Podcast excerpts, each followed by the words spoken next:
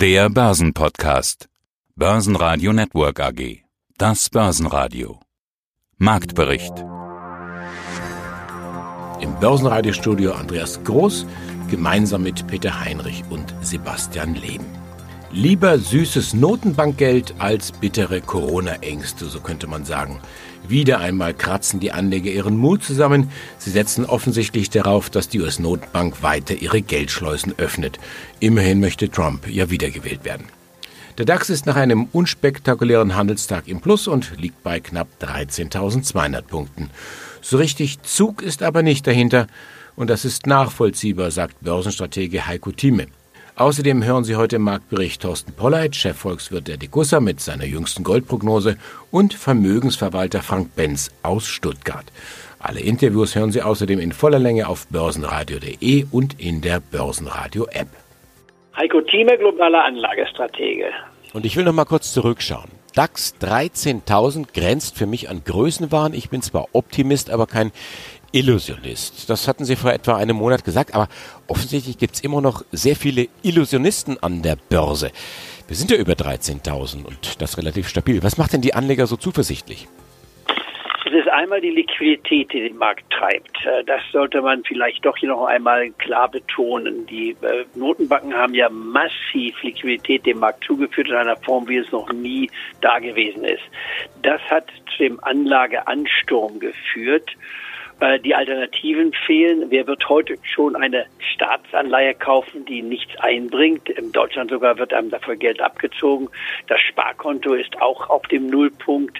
Äh, dann ist die Frage, was bringt eigentlich hier der Immobilienmarkt an? Das Wort Immobil zeigt es auch schon. Da muss man sich ja drum kümmern und die Flexibilität, die der Aktienmarkt einem gibt. Man kann kaufen und verkaufen innerhalb von Minuten. Sogar wer es professionell macht, innerhalb von Sekunden. Das ist unübertroffen. Deswegen meine ich, ist natürlich sehr viel Geld in den Markt hineingeflossen, auch durch diejenigen, wir haben das schon mal diskutiert, die den Markt erst neu entdeckt haben. Deutschland ist ja Schwellenland beim Anlegen. Nicht wahr? Wir haben ja in Deutschland also gerade mal so 15 Prozent plus, nicht wahr, an Anlegern. Das heißt, 80 bis 85 Prozent haben das Wort Aktie vielleicht mal in den Mund genommen, aber noch nie praktiziert. Und man hatte jetzt erkannt, dass eine neue Generation, wenn man so will, den Aktienmarkt als Selbstbeschäftigung erkannt hat und natürlich auch hier, ich würde mal sagen, schon verdorben ist, denn man muss ja nur kaufen. Wer gekauft hat im März bis heute, konnte kein Geld verlieren. Da geht alles nur nach oben. Und wer dann noch die Hebelwirkung mitmachte, beziehungsweise die rasanten Werte im biotechnologischen Bereich mit aufnahm, da wurde ja richtig wie bei der Achterbahn nach oben, nach unten gefahren. Also kurzum, das war für viele ein Schlaraffenessen, wenn ich so sagen darf. Und das hat den einen oder anderen auch verdorben. Man glaubt, es geht so weiter. Das ist rechnerisch nicht möglich, denn was wir gesehen haben, sind über 50 Prozent seinen Tiefständen vom März.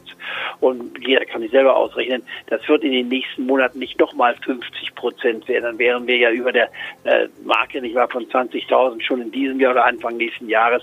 Und das halte ich nach wie vor für absolut illusorisch. Ich rechne unverändert damit, dass aufgrund des gesamtwirtschaftlichen Umfelds es sind sehr viele Hoffnungen im Markt das muss man auch klar sehen, dass man glaubt, die Wirtschaftserholung wird stärker sein, nachhaltiger sein. Und äh, die Fakten fehlen mir nach wie vor dafür, denn das Coronavirus ist nach wie vor eine Bedrohung und wir haben noch keinen Impfstoff. Die Optimisten rechnen damit, dass wir ihn schon vor Jahresende bekommen. Die Realisten, dazu zähle ich mich hier, würden es mit dem nächsten Jahr beziffern und die Pessimisten sagen, das dauert einige Jahre, weil es noch nie einen Impfstoff gegeben hat, der in weniger als ein paar Jahren entwickelt wurde. Also kurzum, äh, das bleibt noch offen und davon hängt auch die weitere Entwicklung ab. Und dann kommen die politischen Fragen. Lassen Sie noch ganz kurz beim deutschen Markt bleiben und ein Phänomen nochmal ansprechen. Anders kann ich es nicht bezeichnen. Delivery Hero im DAX. Nochmal zum Mitschreiben Delivery Hero im DAX als Ersatz für die insolvente Wirecard. Das klingt erstmal so wie dieses berühmt-berüchtigte Bild vom Teufel mit dem Belzebub. Aber muss man nicht irgendwo doch mit der Zeit gehen, wenn die Anleger sagen, jawohl, wir wollen nach amerikanischem Vorbild handeln, wir setzen auf Startups meinetwegen und sind bereit, ins Risiko zu gehen? Äh, richtig, dagegen ist nichts zu sagen, dass man das äh, sich anschauen kann. Die Frage ist nur die, ist es der richtige Wert? Was zahlt man dafür? Jetzt die Frage an unsere Clubmitglieder. Was meint ihr denn, was Delivery Hero tatsächlich verdient? Die Marktkapitalisierung liegt hier bei 18 Milliarden. Das ist natürlich im Vergleich zu amerikanischen Werten nichts, aber für den deutschen Markt ist das schon sehr anständig. Mehr als die Deutsche Bank wert ist. Und Deutsche Bank ist vielleicht jetzt ein schlechtes Beispiel, nachdem sie so abgewirtschaftet ist. Aber was verdient denn die äh, Delivery Hero? Ich muss mir überlegen, der kostet, äh, und die Antwort heißt, sie verdienen nichts, sie verlieren Geld. Ich habe also knapp dreieinhalb äh, äh Euro, ich war pro äh, Aktie verloren bisher. Sind also Minusgeschäfte und ist also in einem Aufbauunternehmen, was im Aufbau sich betrifft, befindet, nicht unbedingt unmöglich. Das kennen wir schon. Nur die Frage ist ist es von Dauer? Und bei Delivery Hero kann man nur sagen, es spricht ja vieles dafür, dass sie bei einer gut ausgelebten Struktur auch hier Bestand haben können, denn wir haben die Welt verändert oder die Welt hat sich verändert. Das Coronavirus hat uns nachhaltig verändert und das wird auch in den nächsten Jahren noch der Fall sein. In anderen Worten, wir gehen jetzt kurzfristig gesehen nicht ins Restaurant. Wer geht heute schon in ein Restaurant, wenn es geschlossener Raum ist? Das tut man nicht. Aber bestellt sich die Ware, sprich das Essen, äh, nach, nach Hause. Und wenn es auch angenehm serviert wird und gebracht wird, dann ist das nachahmenswert. Das wird man nicht nur einmal machen, sondern mehrfach machen. Und äh, das, davon profitiert die Delivery Hero. Aber Delivery Hero hat ja jetzt keine Restaurants. Die haben eigentlich nur einen Zulieferungsdienst. Wenn man sieht, dass man ein solches Unternehmen im DAX-Wert haben kann, der als Zulieferer funktioniert, ist das schon beachtlich aus meiner Sicht. Und wenn man sich jetzt die Kursentwicklung anschaut hier, nehmen wir mal die Kursentwicklung hier von dem Unternehmen, so kann man sehen, was war, haben wir denn gehabt in den letzten Jahren hier. Gehen wir zurück bis auf 2018. Da waren wir hier auf einem Niveau gewesen, da war die Aktie bewertet unter 40, genau gesagt bei 27. Und äh, jetzt ist sie, wie gesagt, hier äh, in der Stratosphäre aus meiner Sicht bei 100 oder um 100 Euro. Das Kursgewinnverhältnis kann man also nicht nehmen. Man kann nur hoffen, dass das Unternehmen es auch verdient. Würde ich jetzt Delivery Hero bei mir ins Portfolio setzen? Nein.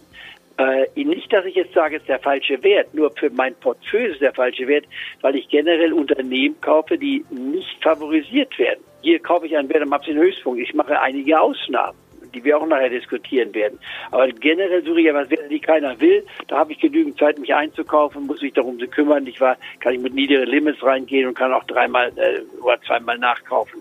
Äh, dafür kann man hier bei Delivery Hero sehr wenig tun, denn jetzt ist man im DAX drin. Jetzt müssen Fonds das Unternehmen auch kaufen, weil es eben im DAX drin ist. Und wenn man jetzt einen Indexfonds hat, wird man quasi gezwungen, auch diese Papiere einzeln mit im Portfolio zu haben. Das ist hier die, die Natur der Sache. Dass wenn ein Wert jetzt in einen Index einsteigt, dann ein zusätzliches Kaufvolumen entsteht. Schauen wir auf die Schlusskurse in Frankfurt. Der DAX legte 1% zu und schloss bei 13.190 Punkten. Und der ATX in Wien gewann 0,6%, Schlusskurs 2249 Punkte. Mein Name ist Thorsten Polleit, ich bin der Chefvolkswirt der Degussa und der Autor des Degussa Marktreports. Und in der jüngsten Ausgabe schreiben Sie der Big Short auf das ungedeckte Papiergeld. Wie meinen Sie das denn? Also Long und Short, das ist klar. Anleger setzen auf steigende bzw. fallende Kurse. Aber warum jetzt diese Steigerung? Also warum dieses Big Short? Üblicherweise blickt man ja auf den Goldmarkt und nimmt wahr, dass der Preis des Goldes in Dollar und Euro und anderen Währungen ansteigt und diese Perspektive kann man natürlich auch umdrehen und dann wird man erkennen, dass immer weniger Goldeinheiten erforderlich sind, um sie gegen offizielle Währungseinheiten zu tauschen. Und dahinter verbirgt sich also die Abwertung der Papiergeldwährung gegenüber dem ultimativen Zahlungsmittel, gegenüber dem Grundgeld der Zivilisation, wie ich es gerne bezeichne, Gold. Also der steigende Goldpreis ist im Grunde nichts anderes als die Abwertung der ungedeckten Währung gegenüber dem gelben Metall. Und das ist natürlich, wie ich meine, ein Big Short. Und wie Sie richtigerweise gesagt haben, hat sich das jetzt beschleunigt im Zuge der Lockdown-Krise, der politisch diktierten Lockdown-Krise, dem neuen Auftürmen von Schuldenbergen und dem Drucken von immer mehr Geld, hat sich dieser Prozess der Entwertung des ungedeckten Geldes natürlich gegenüber dem Gold beschleunigt. Jetzt haben Sie sich diesen Begriff ja nicht ausgedacht. Sie beziehen sich hier auf ein Buch von Michael Lewis, ist schon ein paar Tage her, aber die Geschichte geht ja weiter in diesem Buch. Er beschreibt, dass der Zusammenbruch damals nur eine Korrektur der maßlosen Übertreibung war. Auch diesen Ball will ich mal ganz gerne aufnehmen. Sehen Sie also heute wieder diese Übertreibung. Also es ist sehr schön, dass Sie auch nochmal auf das Buch konkret zu sprechen kommen. An der Stelle möchte ich auch den Film empfehlen, The Big Short, der jetzt 2015 in die Kinos gekommen ist, mit Schauspielern wie Christian Bale und Ryan Gosling und auch Brad Pitt. Die wirken dort mit. Und in der Tat, die Botschaft des Films ist, dass die vermeintliche Krise, der Zusammenbruch des Systems 2008, 2009 ja letztlich nur eine Bereinigung war von Ungleichgewichten, die sich zuvor aufgebaut hatten. Das war also sozusagen ein Korrekturprozess. Man muss derzeit in Rechnung stellen, dass die Zentralbanken die Korrekturkräfte auf den Finanzmärkten de facto lahmgelegt haben. Das ist eine Situation, die sich gravierend unterscheidet von der Situation 2008, 2009. Die Zinsen derzeit können nicht mehr steigen. Sie sind im Griff der Zentralbank und damit ist eben eine ganz wichtige Größe gezähmt und kann die Ungleichgewichte, die sich jetzt aufbauen, nicht mehr korrigieren.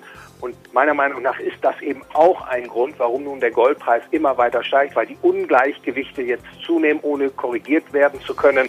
Und dadurch steigt natürlich das künftige Krisenpotenzial. Und was bedeutet das jetzt für den edelmetallaffinen Anleger, den Big Long sozusagen?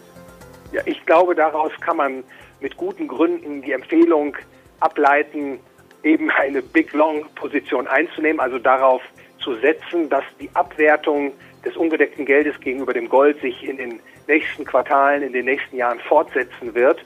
Und ich empfehle auch an der Stelle Anlegern eine mittel- bis langfristige Positionierung einzunehmen, also dann zu investieren, dann beispielsweise Gold zu kaufen, wenn man einen Anlagehorizont von drei oder fünf Jahren hat.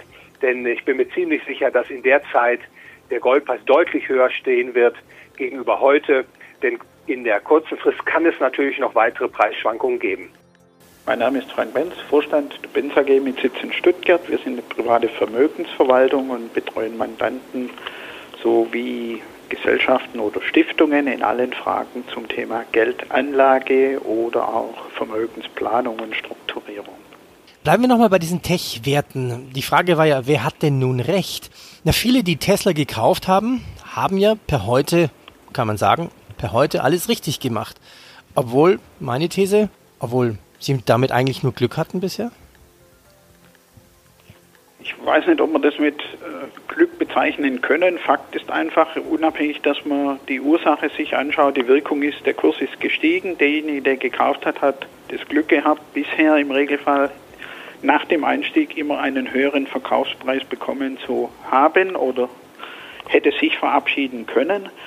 Warum die Aktie steigt oder im Sinne einer Substanzanlage, da trennen sich natürlich irgendwo etwas die Geister. Was man sagen muss, ist, die Gewinne oder die Kursgewinne, die entstehen, die entstehen momentan aufgrund einer Vision, einer Illusion. Die entstehen sicherlich nicht, weil sie belastbar sind aus Unternehmensergebnissen, und hier, denke ich, muss man einfach ganz vorsichtig schauen. Substanzorientierte Anleger, die werden vielleicht einen Teil dieser Ralle mitgenommen haben, weil sie glauben, jawohl, es ist eine Vision, in die das geht. Am Ende des Tages werden die aber aussteigen oder vorsichtiger werden. Wir haben jetzt die Tage ja 1800 US-Dollar geknackt, ein neues All-Time-High, was wir bekommen haben. Wir haben ganz grob gesagt eine Kursgewinnverhältnis, das liegt über 900. Das heißt, wenn man das realistisch mit Marktdaten vergleicht, wir bekommen keine Dividenden, wir bekommen momentan keine vernünftigen Zahlen, müsste man ins Detail gehen und würde dann feststellen, dass ein Großteil der Gewinne, die entstehen, eben nicht aus dem Erstellen der Autos, nämlich aus der Produktionsseite, aus dem Operativ, sondern aus dem Verkauf von CO2-Emissionszertifikaten entstehen und diese Quelle wird irgendwann endlich sein, denn die weiteren Automobilbauer werden natürlich Fahrzeuge CO2 mindern, produzieren, die Flotte ausbauen, was dazu führt, dass Tesla diese Volumen an Zertifikaten, sprich im Schnitt sind es ungefähr im ersten halben Jahr dieser waren 780 Millionen US-Dollar auf Dauer so nicht halten kann. Die gute Nachricht des Tages kam wieder einmal aus dem IT-Bereich. Salesforce hat sogar zwei gute Nachrichten. Der SAP-Rivale steigt in den Dow Jones auf und liefert gleichzeitig zweistelliges Wachstum bei Umsatz und Ergebnis. Die Aktie zweistellig im Plus und im Sog von Salesforce springt auch die SAP-Aktie an. Aber wenn ich mir angucke, die Salesforce habe ich zum Beispiel gestern, als sie ernannt wurde, habe ich also bei mir gesagt, bitte das ist. Sie bei 182. Ich war die Salesforce. Wir sehen jetzt gleich mal, wenn man dem Resultat sich anschaut, wie schnell ein solcher Wert eine Empfehlung innerhalb eines Tages manchmal springen kann. Und äh, das ist sehr schwer dann natürlich in den Griff zu bekommen. Wer gestern sich die äh, Marktprognose angehört hat, der sagt, Mensch, ist ja toll, was ich da gemacht habe, ist ja fantastisch. Ja, was nutzt es mir? Heute sind wir 14 Prozent im Plus bei 208 wie kann ich das meinen Leuten verkaufen? Ich war ja dann auch die, die die Marktprognose angehört haben und da sollte man auch nicht mit angeben. Salesforce äh, kann auch noch weiter springen, nur wir sind jetzt hier natürlich auf dem absoluten Höchststand, wenn man sich das anguckt, hier von dem Unternehmen. Das Wochenhoch war bisher bei 184 gewesen. Ich war, gestern nannte was 182, jetzt ist es also äh, 208 das wird auch weiter steigen, weil es ein gutes Qualitätsunternehmen ist. Marktkapitalisierung ist nicht billig, die ist äh, bei 157 Milliarden, also man zahlt hier schon einiges. Euro äh, ist also wäre eines der großen Unternehmen im DAX. Aber Salesforce hat eine Komponente, die allgemein ansprechend ist. Und hier verlasse ich mich auf die Fachleute. Ich bin kein Fachmann in dem Bereich. Nur sie haben eine Plattform, die es eben Unternehmen, mittleren und größeren Unternehmen ermöglicht, hier ihre Plattform digital gerecht aufzustellen. Und das ist einfach die Zukunft. Das sehen wir jetzt auch durch Coronavirus, nicht wahr? Die Wirtschaft, die sich spaltet zur traditionellen Wirtschaft, wo man im Unargen liegt. Das sind die Fluggesellschaften, die Hotelketten, nicht wahr? Die, die Kreuzfahrtschiffe etc. etc. Und dann die neue Technologie. Und da ist man heutzutage bereit, jeden Preis quasi für zu zahlen. Denn bei Salesforce muss man auch wiederum eines wissen, dass da ja auch bei Salesforce in dem Sinne kein Geld verdient wird. Nicht wahr? Wenn man sich Salesforce anguckt, aha, was mache ich jetzt mit Salesforce? Da kann man sagen, wunderbar, äh, wie hoch sind dort die Gewinne bei Salesforce, wird man sich auch wundern, dass man dort also doch äh, bei den Gewinnen etwas äh, enttäuscht sein dürfte, denn das Unternehmen bringt jetzt zur Zeit hier, wie gesagt, mit 184 und ich meine, die Marktkapitalisierung liegt bei 122. Früher habe ich kein Unternehmen angeguckt, was also über 100 lag, aber Amazon liegt über 100 und auch die habe ich empfohlen. Und deswegen habe ich auch hier gesagt, die Salesforce kann man kaufen. Basen Radio Network AG Marktbericht